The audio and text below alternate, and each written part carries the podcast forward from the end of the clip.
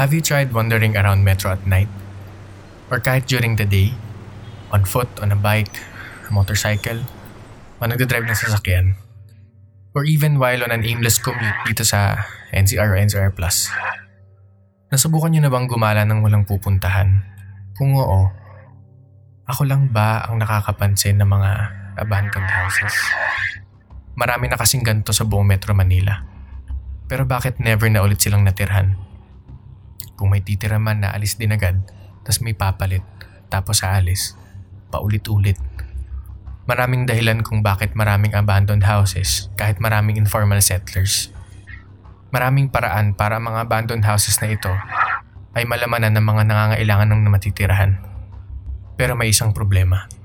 May isang legit reason na hindi justifiable sa kahit kaninong approver, judge o evaluator. Hindi man natin nakikita pero sa mga luma at abandoned na mga bahay na to, may mga nakatira na. Hindi rin ako naniniwala dito nung una kasi supernatural eh. Mas malamang na imagination o kaya invento. Pero sa mga na-experience ko, naniniwala ako na kahit anong sabihin natin at kahit na anong progress pa ng science ang maabot natin, supernatural forces are as real as natural forces. Totoo sila at nandito sila. Kasama natin. Here and now at this very moment. Because they exist as much as we do.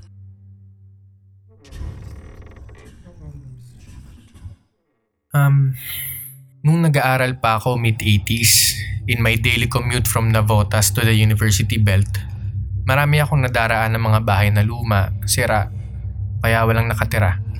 Ang iba doon may mga informal settlers na. Yung iba naman tambay ng adik o kaya headquarters ng gangsters. Fresh from college, I was hired as a property administrator by one of the leading banks in the country. Assigned ako sa team na humahawak ng mga foreclosed properties. Sa opisina lang ako nun, taga-ayos at taga-coordinate ng mga papeles. Mabigat na trabaho, lalo na noon dahil hindi pa digital. Pagkatas ng isang taon, nag-resign yung bisor ko. Wala daw tumatagal na posisyon doon dahil mas mabigat at challenging ang trabaho dahil may kasamang field work. Pero mas mataas na sahod kaya tinanong ko yung pinaka-boss ng team namin, yung property manager kung pwede ako mag-apply. Cool din yung boss namin kasi kahit nakakaisang taon pa lang ako, hinayaan niya akong masubukan. Dinaanan ko yung application process, tas yun, pumasa ako. Pero sabi ni Boss Albert, Boss A tawag namin sa kanya, hindi pa raw siya impressed until tumagal ako more than a year kasi so far, one year ang threshold ng mga naging bisor under his department.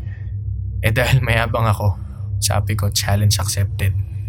As the new supervisor for foreclosed properties of this Bank X, Nax Bank X, isa sa marami kong responsibilidad ang siguraduhing resaleable ang mga abandoned and foreclosed middle class na mga bahay sa buong Manila. 15 to 20 houses were under my watch. Kailangan kong mag-rounds twice a month para i-check na walang informal settlers at mukhang good as new ang mga bahay na to para sa mga kliyente. Katawan ko ang property custodian na assign sa team namin at ang sales agent ng bangko na assign sa mga foreclosed properties ng bangko. Kung may quota ang sales agent na kailangan niyang makabenta ng X numbers of foreclosed houses in a year, ako naman ay may target number of houses na kailangang mapunta sa bangko by the end of the year. In short, si sales agent ang tagabenta habang ako ang tagahanap ng ibibenta. Simple lang sa isip-isip ko nung una. Kaya nagtataka ako nun, bakit walang nagtatagal? Sabi ni Boss A hindi raw matitibay ang loob ng mga naunang bisor. Hinanda ko ang sarili ko kasi una at higit sa lahat, si Boss A ang kailangan ko ma-impress. Enough of this backstory. Mahaba pa yan eh. Let me tell you about my experiences in these houses that made me acknowledge and respect the existence of supernatural. Let me use numbers to name these houses from mild to malala. House number 1, profile. Along the main street, 10 meters ang lapit sa sakayan ng tricycle. Halos katapat ng isang mini grocery store. 3 stories kasama ang attic. 170 square meters. Constructed in 1982 for a family of 7. Parents and 5 kids. Reason for foreclosure, everyone died. Lahat ng kamag-anak nag-migrate na sa Canada At walang may kahit na sino ang gustong sumalo ng bahay. Let's start from the father who died because of food poisoning. And then the kids. And then huling namatay yung nanay. Lahat sila dahil sa food poisoning. Unsolved case ito dahil walang may galit sa pamilya para pagmula ng homicide. One family of eight attempted to buy the house from the bank in 1986. After a couple of months, umalis. Nagmumulto raw sa bahay ang dating may-ari. Another family attempted in 1989 pero umalis din Same reason. The scariest haunting that happens in this house is that things move around by its own. And the children play at night sa sala. Yung multo ng mag-asawa nakikita sa kusina. The ghost of this family move around the house as if they're still alive. And I've witnessed it myself. Anong ginagawa ko sa mga bahay na may gantong anomalya? Pinapabless ko sa pare. Pero trust me, kahit anong gawin mong pagpapabless o kahit patumawag ka ng espiritista, no human being can expel the ones that have latched on to these structures. Kasi kung posible yun, hindi ako aabot sa house number 2.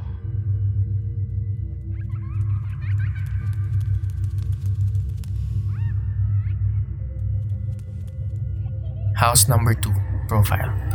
1,000 square meters, corner lot, inside the gated subdivision. Doktor ang unang may-ari constructed during martial law in 1974. Yung doktor na to kilalang dikit sa dating presidente. After the revolution, si Doc at ang mga alipores niya tumakas pamuntang US, leaving the semi-mansion unattended. Eventually, napunta sa bangko.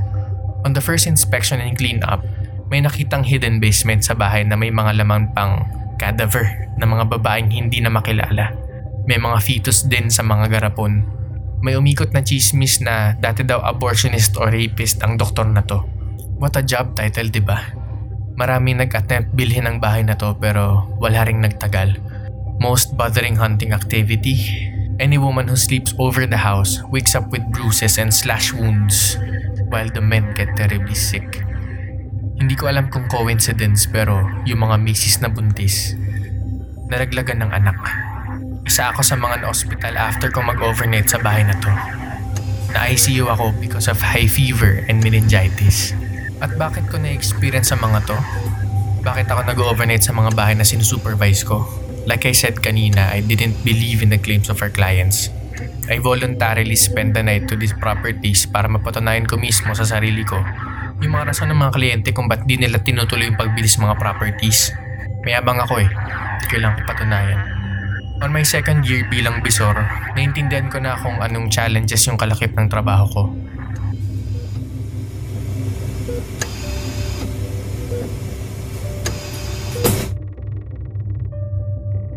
House number 3, profile. Four-story house with attic sa Espanya. Yung lote na kinabibilangan nito ngayon, tinatayuan recently ng supermarket. Constructed in 1980, para maging dorm para sa mga estudyante na nag-aaral katapat nitong university. Marami ding supernatural sa university na yon pero focus tayo dito sa mga bahay na to. That dorm was full of college students. 50 of them died in the fire that happened in 1990. Walang nakaligtas dahil walang fire exit at palobang bukas ng pinto. Cause of fire was faulty wiring. Hindi pasok sa standard ng fire department ang yari ng bahay. Something similar happened again in 1996 sa Ozone Disco. Nabaon na sa utang at hindi na nakabangon ng may-ari ng bahay na to kaya napunta sa bangko. Ilang pamilya rin ang hindi niya pwedeng takbuhan. Eventually, na-renovate ang bahay pero wala nang tumira. Sabi ng mga nag-attempt, mainit sa loob ng bahay. Yung init na parang nakakasunog. May isang businessman ang tumuloy na binili yung bahay tapos ginawa ulit dorm Tatlong estudyante ang na-report na pinoses. Pero ang ending mentally challenged ang mga bata.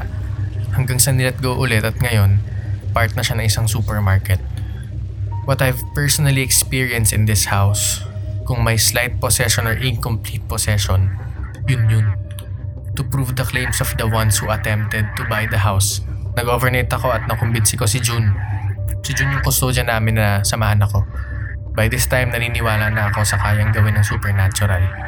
Maigi lang na may kasama ako. Totoong nakakapasong init sa loob. Kahit madaling araw mainit. We ended up leaving 5am dahil si June, Nagising at pinapalayas ako at pinagmumura ko gamit ang ibang boses. Tapos hinabol ako para pumpukin ng bote sa ulo.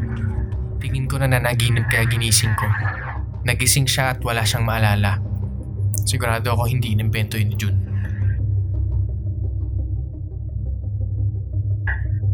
I left the bank in 1995 to fulfill an opportunity to work abroad. I've fulfilled many other jobs from different industries since then, but until now, hindi ko makakalimutan yung experience ko as supervisor for foreclosed properties dun sa BankX. Hanggang ngayon maraming hindi naniniwala sa mga experience kong yan. Maraming skeptics. Naintindihan ko because I once was. At sabi ko nun, dadating ang araw na magkakaroon ako ng opportunity na patunayan na totoo ang supernatural at totoong nakakatakot sila. Kasing totoo at kasing nakakatakot na mga natural incidents tulad ng mga magnanakaw, mga pumapatay, mga bertugo.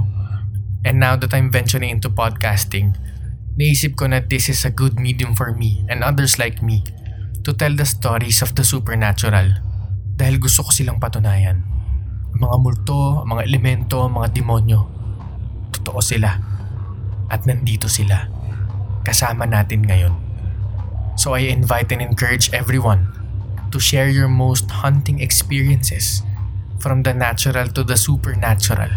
This is your host, Mateo, and this is Nandito Sila.